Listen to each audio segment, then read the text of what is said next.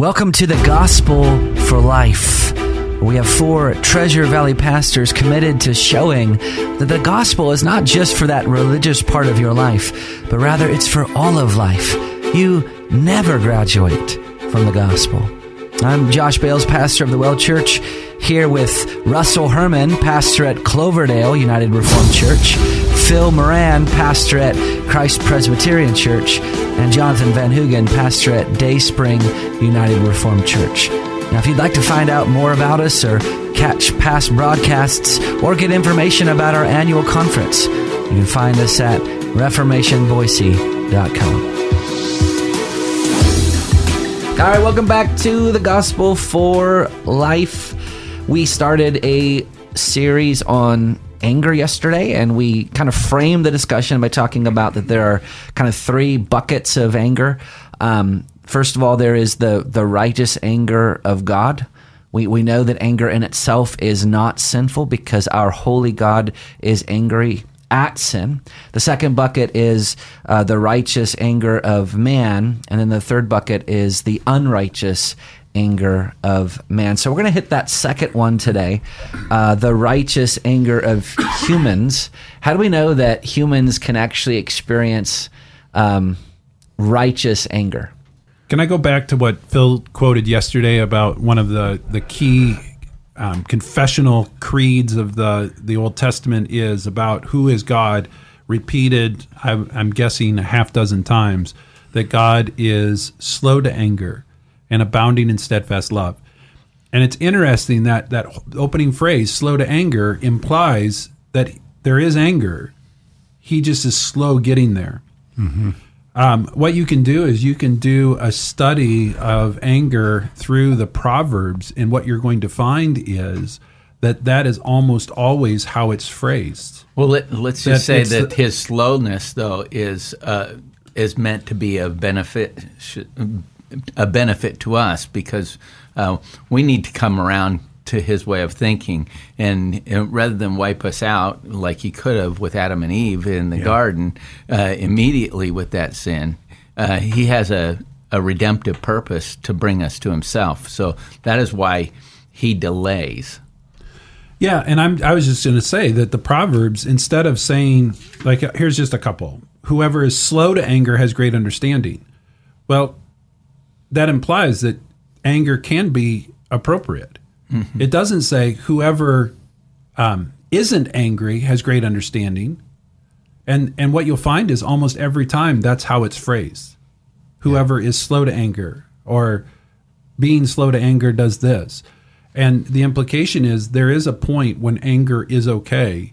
We just shouldn't be hot and rash in our anger. Yeah. Well, let me um, let me go uh, further, and I, I, know you would agree with this. When we're talking about the the righteous anger of humanity, um, I would actually argue that righteous anger is a Christian duty. Mm-hmm. So in Ephesians chapter four, verse twenty six, it says, "Be angry and do not sin." So that's an imperative. So mm-hmm. Paul is actually commanding us to be angry and not sin. And so then the question is is okay, well then what are the things that a Christian should be angry about? Um how, how do we how do we uh, flesh that out? And maybe um, one good parable, not a parable, but a story from the Old Testament, is uh, from 1 Samuel 20. This is when um, Jonathan comes to uh, a feast with his dad. David had asked for permission to, to be away because he knew that Saul was trying to kill him. And um, what we find is we have two men who are angry at this feast. Saul's angry and Jonathan's angry. Um, but they're angry for different reasons. Um, and I think that this story helps us to see what is a true righteous anger and what is unrighteous anger. Jonathan is angry because Saul is trying to kill the Lord's anointed. Hmm. That's righteous anger.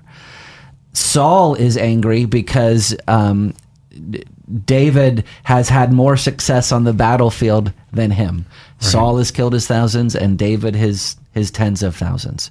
And so, um, I think that's a good illustration of well, what can we be righteously angry about? Those things that offend God. Mm-hmm. Another kind of case study is actually the book of Jonah. Jonah is called to go preach to a city he doesn't want to preach. He tries to run away from God. Eventually, God directs him back to, to Nineveh through uh, this great fish that swallows him, brings him to Nineveh. He does what he's supposed to do, but never has really the right spirit um, of. So sometimes referred to as a reluctant evangelist, but God brings success upon the message of of his prophet, and chapter 4 well end of chapter 3 says when god saw what they did that they repented how they turned from their evil way god relented of the disaster that he had said he would do to them and he did not do it and then the next verse says but it displeased jonah exceedingly mm. and he was angry mm. and he prayed to the lord and said oh lord is not this not what i said when i was sent yet in my country that is why I made haste to flee to Tarshish, for I knew that you are a gracious God and merciful, slow to anger, and abounding in steadfast love, and relenting from disaster. Therefore, now, O Lord, please take my life from me, for it is better for me to die than to live. And the Lord said, Do you do well to be angry? And this is God saying, mm-hmm. There's a time for anger, Jonah, but this isn't it. Yeah. You mm-hmm. this is not righteous anger. This is this is unrighteous anger. And you just quoted what my character is like and you're not being like me. Uh-huh. Yeah. So y- yesterday Phil mentioned uh, Jonathan Edwards' uh, sermon "Sinners in the Hands of an Angry God," and uh, uh, you know the, he posed the question, "Who would preach that today?" And the you know the point is, is I think that uh, you know we live in a society, you know, they get angry, but they don't have this righteous anger, mm-hmm. and they actually need to. You they actually need to have their own angry heart changed in a way that they beg God for the kind of anger that He has, a godly anger, an an anger at cruelty and injustice and evil. Uh, that's that's what uh, you know sin, yeah. an anger over sin, and it's all its manifestations, and we need to have that a displeasure at that. And, Paul it, modeled that. So, right. So in Acts 17, when he went to Mars Hill, um, he it says uh, now while Paul was waiting for them in Athens, his spirit was provoked, and the word is perazeuo. It's it means angry within him as he saw that the city was full of idols. So he was angry. Why was he angry? He was angry that God wasn't being worshipped that idols were being worshipped. How did he respond? He didn't respond in a sinful way. He responded by proclaiming the truth of the gospel uh, to these Athenians. So I, I think, you know, maybe contrasting Jonah with Paul. Mm-hmm. Paul, they're both angry. Right. Paul's angry and and gospel proclamation and truth comes out. Jonah's angry and selfishness comes out. Mm-hmm. I I picture Paul biting his tongue so hard that it bleeds uh, when he gives that sermon on, on Mars Hill. Um, because, you know, being a Jew, one of the worst um, sins, one of the, one of the worst insults to God is to make any kind of an image, a carved image, and, and worship it, uh, to worship an idol. And uh, so when Paul when Paul goes around the, the city and he sees all, all of that idolatry, um, and he's just seething with anger. And then he gets up to speak and he says, Men of Athens, I see that you are, are by all means a very religious people. Yeah. Mm-hmm. I would um I don't know if you guys um, agree with this, but I'm going to say it anyway. I, so the way that Paul responded to culture and then went to truth proclamation, I would actually argue that one of the reasons why our country is in such bad shape today, one reason is because our citizens have has lost the virtue of righteous anger.